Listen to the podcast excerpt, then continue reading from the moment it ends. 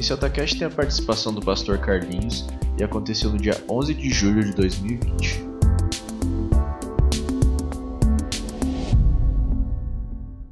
Que bom que nós estamos juntos mais uma vez. Obrigado por nos receber aí na sua casa para esse tempo de culto ao Senhor. Quero te convidar então você pegar a sua Bíblia.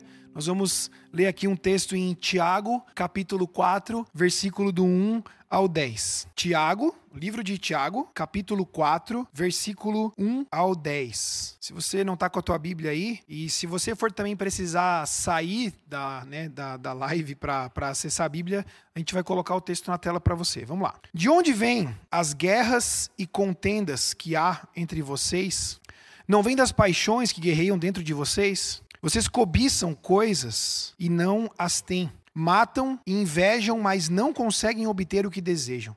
Vocês vivem a lutar e a fazer guerras. Não têm porque não pedem. Quando pedem, não recebem, pois pedem por motivos errados, para gastarem seus prazeres. Adúlteros, vocês não sabem que a amizade com o mundo é inimizade com Deus. Quem quer, quem quer ser amigo do mundo faz-se inimigo de Deus. Ou vocês acham que é sem razão que a Escritura diz que o Espírito que ele fez habitar em nós tem fortes ciúmes? Mas ele nos concede graça maior. Ele nos concede graça maior. Versículo 6. Por isso diz a Escritura: Deus se opõe aos orgulhosos, mas concede graça aos humildes. Portanto, submetam-se a Deus, resistam ao diabo e ele fugirá de vocês. Aproximem-se de Deus e ele se aproximará de vocês, pecadores. Limpem as mãos, e vocês que têm a mente dividida, purifiquem o coração. Entristeçam-se, lamentem-se e chorem.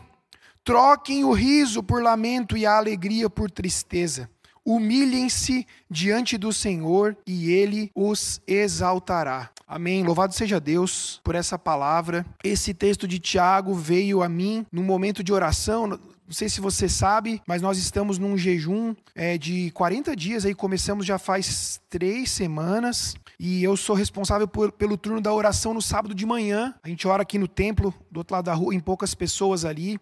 E eu acho que no segundo dia que nós estávamos orando ali pela manhã, esse texto veio. A Dag estava orando com a gente ela leu esse texto e ela nem falou muito sobre o texto, ela simplesmente leu e orou e aquele texto ficou reverberando dentro da gente. Sabe quando isso acontece? Quando a palavra do Senhor queima, queima no nosso coração e, e faz a gente sentir é, a presença do Espírito assim ministrando no nosso coração, fazendo com que aquela palavra tenha profundidade, isso é maravilhoso. Quanto tempo você não sente isso? Há quanto tempo você não experimenta a palavra do Senhor queimando no teu coração? Sabe aquele texto dos discípulos no caminho de Emaús estavam tristes? Aí aparece um homem caminhando com eles, que era Jesus, mas eles não sabiam. E no momento que aquele homem que era Jesus explica as escrituras, as escrituras queimam, aquela palavra queima no coração deles. Eu oro para que a palavra de hoje queime no teu coração profundamente, queime é, com uma, uma intensidade muito grande, que você entenda profundamente aquilo que o Senhor tem para você essa noite, da mesma forma que aqueles homens experimentaram a palavra de Deus queimando. Esse texto então foi lido nesse momento de oração e o Senhor ficou falando comigo. Eu peguei um caderninho, anotei algumas coisas, depois anotei outras, voltei a ler, li o capítulo todo e eu creio de todo o coração que essa é uma palavra que o Senhor tem para nós, para esse tempo, para esse tempo. Eu quero focar especificamente aqui no trecho que começa no versículo 7 porque o versículo 1 até o 8 é tranquilo de entender, né? Ali é fácil de a gente perceber quando a repreensão de Deus vem através do apóstolo Tiago. Mas no versículo 7, ele coloca o seguinte: ele diz, portanto, é uma conclusão, né? Portanto, submetam-se a Deus, resistam ao diabo e ele fugirá de vocês. Aproximem-se de Deus e ele se aproximará de vocês. Pecadores, limpem as mãos, e vocês que têm a mente dividida, purifiquem o coração. Entristeçam-se, lamentem e chorem, troquem o riso por lamento e alegria por tristeza, humilhem-se diante do Senhor e ele os exaltará. O versículo 7, a primeira parte, começa com um, um, um, imperativo, né? uma, uma ordem, uma, uma recomendação enérgica, dizendo: submetam-se a Deus. É uma chamada para nós nos sujeitarmos. Uma outra tradução seria sujeitem-se a Deus. Submeter-se a Deus é o primeiro desses imperativos que o apóstolo Tiago emprega aqui nessa, nesse trecho. É claro que essa sujeição, ela vem na sequência de um versículo que ele diz: Deus derrama, Deus concede graça maior. E ele diz, como diz as escrituras, Deus se opõe aos orgulhosos, mas concede graça aos humildes. Então, em dois momentos no mesmo versículo ele fala sobre a graça de Deus que é concedida àqueles que são humildes. E na sequência no versículo 7 ele diz: "Portanto, sujeitem-se a Deus. Portanto, submetam-se a Deus." E no mesmo versículo, ele diz: resistam ao diabo e ele fugirá de vós. Uma coisa conectada à outra. Mas quando eu entendo que a minha sujeição, a minha submissão para Deus, ou a Deus, é o que me faz experimentar e viver a graça que Ele mesmo derrama sobre mim, quando eu entendo isso, é um prazer para mim, é uma alegria, é uma, é uma ansiedade, uma ânsia do meu coração, uma vontade do meu coração me sujeitar e me submeter a Deus em tudo que eu vivo. Calvino escreve sobre isso dizendo que a submissão é mais do que obediência, porque ela envolve humildade. E humildade não é autocomiseração, não é vitimismo, não é se fazer de coitado, mas é entender a sua condição. Humildade é saber quem você realmente é na essência. E eu e você, na essência, somos pó. Se não fosse o sopro, a palavra de Deus soprada nas nossas narinas, o fôlego de vida, nós retornaríamos ao pó nesse exato momento. A nossa vida depende de Deus. Ser humilde nesse caso é entender que, querendo ou não, a minha existência está nas mãos do Senhor.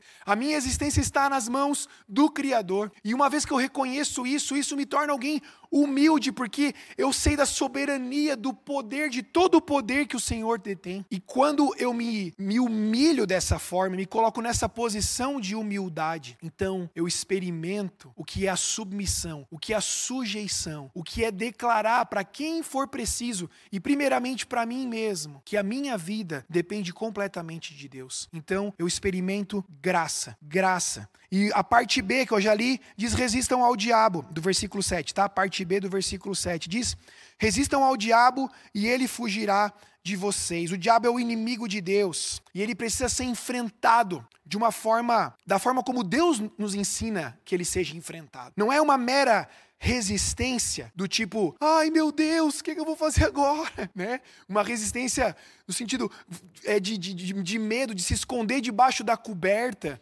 ou de fingir que não é com você. Isso não é resistência. Na verdade, isso é só uma demonstração de um medo descontrolado. Quando a palavra de Deus fala sobre resistência, nós temos que olhar para o exemplo que o próprio Jesus deixa para nós. Em Mateus 4. Mateus 4, do versículo 1 ao 11. Você pode ler isso depois. Mateus 4, versículo 1 ao 11, narra a tentação de Jesus no deserto. Jesus estava no deserto e o diabo vem e se apresenta para ele e começa a tentá-lo. Jesus foi realmente tentado. Isso não é um teatro. Isso não é algo que foi simplesmente vivido para que fosse registrado. Isso realmente aconteceu. O homem, Jesus, em sua humanidade, foi tentado por Satanás.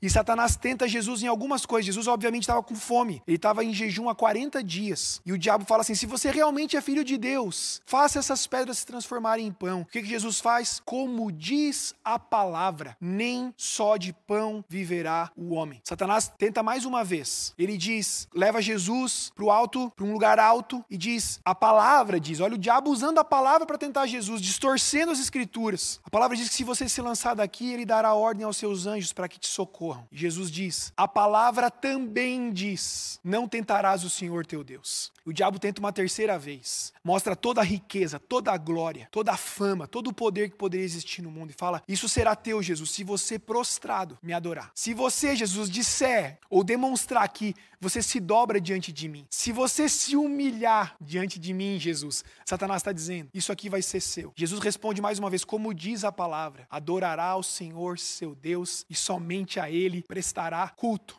A resistência a Satanás é fundamentada naquilo que o Senhor já disse. A mentira de Satanás é combatida pela verdade que o Senhor já estabeleceu. A palavra do Senhor se torna arma, arma nas nossas mãos, uma vez que nós aplicamos ela contra as tentações. E quando nós resistimos, o finalzinho do texto, versículo 11 lá do capítulo 4 de Mateus, diz que então Satanás se retira. Então ele se retira, ele vai para outro lugar, ele foge, ele foge. Então Tiago escreve: resista ao diabo e ele fugirá de vós. E ele fugirá de vós. Não é uma resistência simplesmente de ficar aguentando firme, ah, eu vou ficar aguentando firme aqui e uma hora vai passar. Não. É uma resistência onde nós usamos o escudo da fé, usamos a espada da palavra para nos proteger daquilo que Satanás está tentando fazer. E uma vez que fazemos isso, fazemos duas vezes isso, três vezes quatro, isso se torna o comum da nossa vida. Satanás não se aproximará de nós, tentando nos tentar,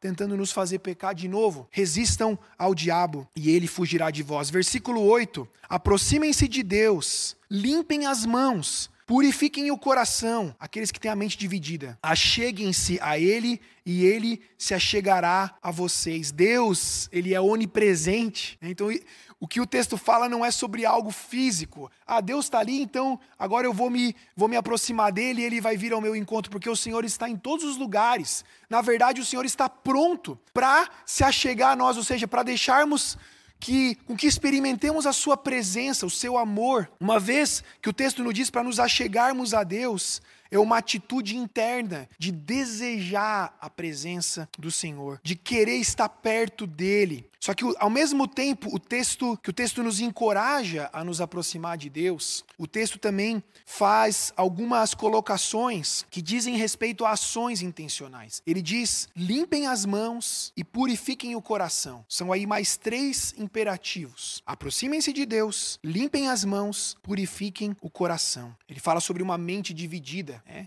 na tradução antiga fala de uma alma dobre, uma alma dividida, dividida entre duas coisas que são importantes, que são até legítimas, mas que não podem coabitar no nosso coração com a mesma intensidade. Uma mente dividida. Os de mente dividida são aqueles cristãos que têm o seu coração, o amor dividido entre Deus e o mundo. Sabe, o apóstolo Tiago, ele traz essa ideia do mundo. E a gente, infelizmente, acaba ridicularizando essa, essa questão do mundo, né? A gente brinca com isso. São piadas de crente, muitas vezes, que usam esse termo, mas isso é bíblico. O apóstolo Tiago está trazendo isso. Ele fala: olha, você não pode ser amigo do mundo, porque sendo amigo do mundo você é inimigo de Deus. Ele fala: sua mente, a nossa mente não pode estar dividida entre as coisas do mundo e as coisas de Deus. O que ele está falando?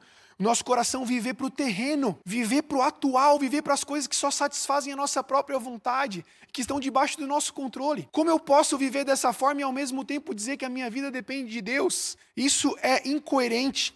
Por isso, quando ele diz limpem as mãos, as mãos são visíveis. Você pode, você pode ver as minhas mãos. Você pode ver as suas mãos. Quando ele fala limpem as mãos, ele está falando sobre conduta, ele está falando sobre aquilo que se vê, aquilo que se pode tocar. Mas ao mesmo tempo ele diz: purifiquem o coração. Ele faz também uma referência àquilo que está dentro de nós, aquilo que toma conta do nosso coração. A palavra diz que os olhos são a janela do coração, e aquilo que a gente vê, aquilo que a gente dá atenção, é aquilo que nós absorvemos no nosso coração. E aí então o texto bíblico, através do apóstolo Tiago, diz para nós: limpem as mãos, ou seja, arrumem a conduta de vocês. Arrumem as suas condutas e purifiquem o seu coração. Essa é a única forma de nós termos uma mente íntegra, uma mente única, única, focada naquilo que é da vontade de Deus. Mas sabe, quando, quando eu leio esse versículo, aproximem-se de Deus. Se eu perguntar para você, você gostaria de estar mais próximo de Deus? É óbvio que a sua resposta seria sim. Se a sua resposta não fosse sim, eu quero estar mais perto de Deus, você não estaria assistindo esse vídeo agora. Você não estaria ouvindo essa mensagem agora.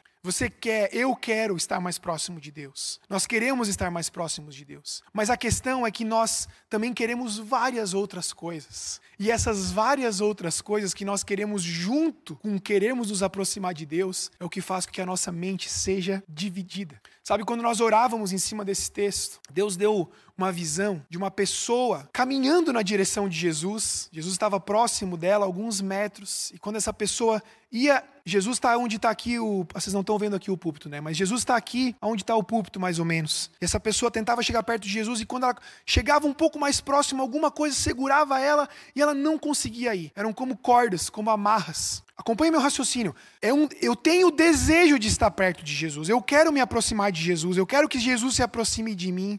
Mas o que acontece é que eu tenho amarras que me impedem de chegar mais perto de Deus, me impedem de chegar até o lugar de honra, o lugar onde eu me assento aos pés de Jesus e ouço a Sua palavra e recebo diretamente dele amarra as cordas que me empreendem, que me, me pedem de chegar nesse lugar onde Jesus é honrado, onde Jesus é o único desejo do meu coração, onde meu coração está integralmente, integralmente dedicado ao Senhor.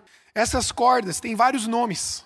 Uma dessas cordas se chama ativismo que a necessidade de sempre estar fazendo alguma coisa que eu entendo que é produtiva. Eu preciso sempre estar ocupando a minha mente, ocupando as minhas mãos, ocupando a minha atenção com alguma coisa que tem a ver com a minha capacidade. Eu preciso sentir o ativismo é uma sensação de que eu estou sendo produtivo o tempo todo, que tudo que eu faço é produtivo. Inclusive, isso serve para quem está no ministério. Olha, quando o Senhor falou isso, eu chorei tanto, porque eu pensei assim, Senhor, me per... na hora me veio esse pensamento. Falei, Senhor, me perdoa por tantas vezes que nós, Pai, que eu planejei coisas em Teu nome. E depois que eu estava com tudo planejado, Senhor. Eu cheguei diante de Ti, Pai, e falei: Senhor, o Senhor pode abençoar os meus planos agora? Eu chorei na presença de Deus, falei: Senhor, me perdoa por tantas vezes que eu simplesmente fui preenchendo a minha agenda com coisas que eu achava que eram importantes e que às vezes, que, que na verdade eram importantes, eram coisas genuínas, que têm o seu valor, mas muitas vezes não era aquilo que o Senhor queria que eu fizesse. Muitas vezes não era daquela forma que o Senhor queria que as coisas fossem conduzidas. Então o ativismo vai me impedindo de colocar Jesus nesse lugar de honra, que é o lugar onde eu estou próximo dele. Outra corda se chama falta de perdão. E eu ainda vou falar sobre isso. Eu vou pregar uma noite toda sobre isso. Mas a falta de perdão nas duas vias. Existem vários textos, se você quiser ler algum, leia Mateus 18, quando Jesus ensina sobre o perdão para os discípulos. Mas a verdade é que se eu não exercito o perdão, eu não experimento o perdão de Deus. A verdade é que se eu não perdoo, é porque eu não experimentei o perdão, é porque eu não entendi, é porque o perdão do Senhor não atingiu o mais profundo do meu coração. Porque a palavra diz que nós devemos perdoar da mesma forma como o Senhor nos perdoou. O Senhor não tinha nenhuma razão material, é, não tinha nenhuma razão que nós fizéssemos por merecer para que Ele nos perdoasse. Pelo contrário, pelo contrário, nós éramos pecadores. A raça humana era pecadora e é pecadora sem estar na presença de Deus. Nós não, não apresentamos nada de valor para o Senhor para que fôssemos perdoados. Mas muitas vezes nos achamos no direito de não perdoar. Achamos, nos achamos no direito de não ter que pedir perdão, porque isso fere o nosso orgulho. Mas a palavra de Deus diz: humilhem-se o Senhor dá graça humilde. Quando eu reconheço que porque o Senhor me perdoou, então eu perdoo, eu libero o fluir de Deus em todas as áreas da minha vida, sobre a minha família, sobre o perdão. Nesse mesmo capítulo 18 aí de Mateus, o Senhor fala assim: tudo que for ligado na terra será ligado no céu, e o que for desligado na terra será desligado no céu.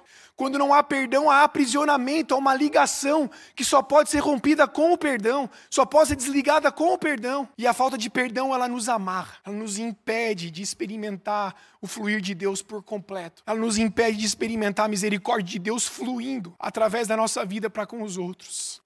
A terceira amarra, a terceira corda se chama falta de fé. Não consigo confiar que Deus está no controle das coisas. E essa falta de confiança é porque eu não conheço o poder de Deus. Então, se quando Tomé diz que só acredita vendo. Sabe esse texto famoso? Quando Jesus ressuscita, ele aparece para os discípulos, mas Tomé não estava presente. Tomé só aparece depois. Então os discípulos contam para ele: Olha, Tomé, Jesus apareceu ressurreto aqui, ressuscitado. E ele diz: Só acredito vendo. Quando Jesus se encontra com Tomé, Jesus diz assim: Feliz aqueles que acreditam sem ver. Feliz aqueles que têm fé. Esses que têm fé experimentarão do poder de Deus. E a falta de fé, ela nos amarra, porque nós acabamos, por conta da falta de fé, sempre indo até o limite daquilo que é aceitável para nós, aquilo que nós achamos que pode acontecer. Ah, se eu nunca vi acontecer, se eu nunca ouvi uma história, se alguém não me contar um testemunho, se alguém não me provar, eu não acredito. A palavra de Deus diz: felizes os que acreditam sem ver. A falta de fé é uma dessas cordas que nos impedem de chegar próximo do Senhor e colocá-lo no lugar de honra das nossas vidas. A outra corda se chama vergonha e receio. Vergonha de assumir identidade de filho, identidade de crente, de assumir o chamado que o Senhor colocou. Nós Muitas vezes essa marca ela se revela na preocupação em desagradar ou em agradar outras pessoas, preocupação com a opinião, com a aceitação. A vergonha e o receio nos amarram, nos impedem de aproximar do Senhor o suficiente para experimentar viver nesse lugar de honra, onde o Senhor é honrado. E a última corda se chama sonhos pessoais. É quando eu priorizo, priorizo em todo tempo os meus sonhos, os meus planos, o meu querer, a minha vontade. Que muitas vezes são coisas muito boas. A maioria das vezes os nossos sonhos são coisas muito boas. Boas para nós, boas para outras pessoas, mas nos impedem de viver os sonhos de Deus. Às vezes os nossos sonhos pessoais, os nossos objetivos pessoais nos impedem sim de viver o propósito que Deus tem. Porque se o propósito que Deus tem não está encaixando nos meus sonhos, eu começo a dizer que não é de Deus. Aonde na Bíblia diz que a vontade de Deus coincide com a nossa vontade? Em nenhum lugar. Palavra de Deus diz o contrário, diz que quando nós permanecemos no Senhor, quando nós estamos ligados nele, então o que nós pedimos nos será concedido. E esse mesmo texto, Tiago nos lembra disso. Vocês pedem, mas não recebem porque pedem mal. Pedimos mal porque não conhecemos a vontade do Senhor. E para nós rompermos essas cordas, precisamos viver aquilo que o texto diz para nós: limpar as mãos e purificar o nosso coração. É a única forma de vencermos uma mente dividida e obtermos uma mente inteira, íntegra na presença de Deus. Uma pessoa de mente dividida é alguém que tem lealdade dividida, serve a dois senhores serve a dois propósitos. De acordo com essa passagem aqui, Tiago se refere ao mundanismo como aquele que divide a nossa mente. Ele está falando sobre lealdade. A quem você é leal? As coisas do mundo ou as coisas de Deus? Tem uma frase que, na verdade, é um, é um título de um ensaio do filósofo Kierkegaard que diz que pureza de coração é desejar uma coisa só. E que o desejo do nosso coração seja estar na presença de Deus, nos aproximarmos da presença de Deus. Essa noite eu gostaria que nós orássemos para que o Senhor nos dê um coração puro, uma mente íntegra, uma mente inteira. É isso que ele diz em João 15. Ele diz que nós seríamos limpos, lavados das inverdades, lavados das indecisões, lavados das impurezas, podados pela palavra. Ele diz: Vocês já foram limpos pela minha palavra, então permaneçam em mim para que eu permaneça em vocês. A pergunta que me vem quando eu olho para essa questão da limpeza, de sermos limpos pela palavra, é, uma, é um exemplo muito simples, mas pense em quantas vezes você toma banho na semana. Eu espero que na quarentena você esteja mantendo o mesmo ritmo de banho que você tinha antes da quarentena, tá bom? Mas quantas vezes. Eu, eu conheço pessoas que tomam banho todo dia, dois banhos por dia, e conheço uns que dão uns escapes. Mas no mínimo, aí jogando, jogando por baixo, para não ser injusto, no mínimo, a gente toma 4, 5, 6 banhos por semana, tá? Que é o mínimo aceitável no Brasil, na cultura brasileira. Se você morasse em outro país aí que não tem isso como cultura, até vai, mas é o mínimo. Limpo, limpeza. Agora vamos olhar para as mãos. Quantas vezes por dia você lava as mãos? Ainda mais agora. Quantas vezes por dia você passa o álcool? Quantas vezes por dia você precisa se sentir limpo para se sentir protegido? Quantas vezes por semana, quantas vezes por dia você é limpo pela palavra? Quantas vezes por semana você deixa a palavra, que é água viva, água pura, limpar o teu coração das mentiras, das inverdades, das incertezas, dos medos? A palavra de Deus diz que nós fomos limpos pela palavra nós somos limpos pela palavra. E a palavra não é uma mera informação. Quando eu pego a minha Bíblia, eu não estou lendo só uma história. Eu não estou só me informando. Quando eu leio a Bíblia, é o Espírito Santo de Deus que age através de uma palavra que é viva. O Espírito Santo que habita dentro de mim, ele se conecta com aquilo que é a palavra, que é o próprio Deus. É a mesma essência, é o mesmo Deus. E ele começa a trazer entendimento e profundidade daquilo que o Senhor quer fazer. E a palavra de Deus a respeito do Espírito Santo em João 14 diz que o Espírito Consolador, que é o próprio Deus, ele vem para muitas coisas, mas ele vem para nos convencer do pecado, da justiça e do juízo. Eu sou limpo pela palavra e eu sou convencido pelo Espírito, convencido de que eu sou pecador e que a minha vida depende inteiramente de Deus, que sem o amor de Cristo, sem a presença de, de Jesus na minha vida, sem o sangue de Jesus sobre a minha vida, eu estou arruinado, estou perdido. Eu não tenho para onde ir. Eu não tenho outra opção de vida senão me colocar na direção do Senhor e me aproximar dele para que ele se aproxime de mim, a não ser me humilhar para que ele me exalte, a não ser depender dele inteiramente todos os dias da minha vida. E é isso que diz o versículo 9: Entristeçam-se, lamentem e chorem Aqui é um chamado ao arrependimento diante do pecado que é revelado pelo Espírito que é trazido à consciência pelo Espírito através da palavra. entristeçam-se, isto é, sintam-se miseráveis, é o que diz Romanos 7,24: Miserável homem que sou, quem me libertará do corpo sujeito à morte? Lamentai chorai.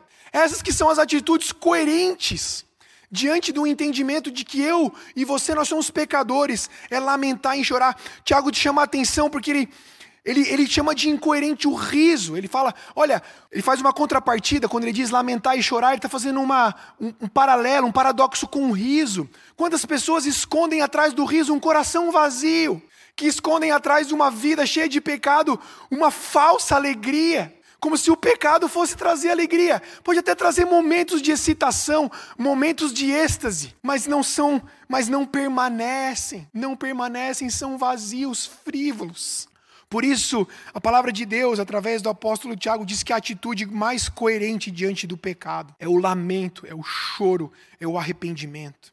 Quando um cristão cai em pecado, responde ao chamado de Deus ao arrependimento, ele põe de lado a, a bobeira, a, a alegria infundada, para refletir naquilo que está acontecendo, para refletir naquilo que o Senhor está operando. É uma sensação de vergonha mesmo. É isso que Tiago está falando aqui, que venha vergonha. Só que olha só que legal isso. 2 Coríntios 7, 9 e 10 nos explica o que Tiago está querendo dizer. Diz que a tristeza, segundo Deus, produz um arrependimento que leva à salvação e não remorso. Mas a tristeza, segundo o mundo, produz morte. É uma tristeza segundo Deus que produz arrependimento e nos leva à salvação. A gente não lida com o pecado fingindo que ele não existe ou com força de vontade, mas é com arrependimento. A tristeza do cristão leva ele ao arrependimento, e o arrependimento leva ele ao perdão, e o perdão, enfim, leva ele à verdadeira alegria, a alegria da salvação, da reconciliação com Deus. E o versículo 10 para terminar. Humilhem-se diante do Senhor e ele os exaltará. Todos aqueles que se submetem ao Senhor serão exaltados de um modo que nós jamais seríamos exaltados pela nossa própria, pelo nosso próprio recurso, pela nossa própria capacidade. Isso ancora, fundamenta uma relação espiritual entre uma pessoa e Deus. Ah, Jesus, toca no nosso coração agora, Pai, toca no coração de cada um. Pai, nós queremos nos aproximar do Senhor, queremos estar perto do Senhor, queremos nos aproximar de Ti, Senhor, para que o Senhor se aproxime de nós. Vamos orar, o Espírito Santo está ministrando. Feche os teus olhos aonde você estiver agora. Não se preocupe, não se preocupe com o tempo, não se preocupe se tem alguém ao, ao teu redor. Feche os teus olhos, deixa o Espírito Santo tocar no teu coração. Não resista, deixa com que ele comece a desprender essas amarras, essas cordas que te impedem de se aproximar dele. Humilhe-se diante do Senhor agora. Submeta a tua vontade à autoridade do Senhor. Declare, olha, se há, se há uma resistência no teu coração de aceitar essa palavra, que é palavra de Deus, talvez você precise confessar essa resistência. Da onde vem essa resistência? Pede para o Senhor transformar a tua mente. Pede para o Senhor transformar a tua mente agora. Comprometa-se com o Senhor nesse momento. Diga, Senhor, eu quero viver a minha vida para ti. Eu quero, Senhor, me submeter, me sujeitar ao teu senhorio todos os dias da minha vida. Todos os dias da minha vida. Se vier alguns textos na tua mente agora, declare esses textos. Ore em nome de Jesus. Declare que em Jesus você é mais do que vencedor sobre o pecado. Em Jesus fomos feitos filhos e filhas de Deus. Em Jesus pertencemos ao Deus Altíssimo. Declaramos Declaramos isso, Pai, para o mundo espiritual, para quem precisar ouvir, Pai. E nós te pedimos agora, nós te pedimos agora em nome de Jesus, Pai. Limpa as nossas mãos, purifica o nosso coração. Sim, Senhor. Eu te peço, Deus, te peço, Deus, se alguém, Deus, que está nos, que tá nos ouvindo aqui, Pai, alguém que está aqui presente na igreja agora, que tem ocultado por muito tempo pecados, Deus, pecados que são cometidos de forma consciente ou pecados que são consequências de maus hábitos, de mau comportamento. Pai, que o teu Espírito Santo toque nesse coração agora. O Espírito Santo que convence do pecado, da justiça, do juízo, toque esse coração e batize esse coração com um choro, com um lamento profundo. Que a tristeza, segundo Deus, que produz arrependimento e o arrependimento, salvação. Ah, Senhor, meu coração se aperta, Pai. Meu coração se aperta, Deus. Porque muitas vezes, muitos de nós, Pai, não, não, não olhamos para essas palavras e não levamos essas palavras a sério porque elas nos causam desconforto. Eu oro em nome de Jesus que nós sintamos muito desconforto na Tua presença quando for necessário, Pai. Para que para que finalmente, para que enfim possamos experimentar a tua presença com alegria, lavados, libertos do pecado, com o coração puro, com o coração inteiro na tua presença, sem que nada nos amarre, sem que a falta de perdão não nos amarre, sem que o ativismo, a religiosidade não nos amarre, sem que a falta de fé não nos amarre, mas que a nossa vida esteja inteiramente nas tuas mãos, Pai completamente dependente de Ti, Senhor. Às vezes a gente para e se pergunta por que, que isso acontece? Por que, que eu não consigo ir além? Por que, que eu não consigo experimentar? Por que, que isso não me vem? Apresenta o teu coração ao Senhor agora. Rasga o teu coração na presença de Deus agora. Deixa que Ele ministre no mais profundo do teu ser, da tua alma, arrancando de lá toda impureza, arrancando de lá toda mentira Peça para o Senhor purificar não só as tuas mãos, mas purificar também os teus olhos. Quanta coisa podre, quanta coisa ruim tem acessado o teu coração pelos teus olhos nesses dias.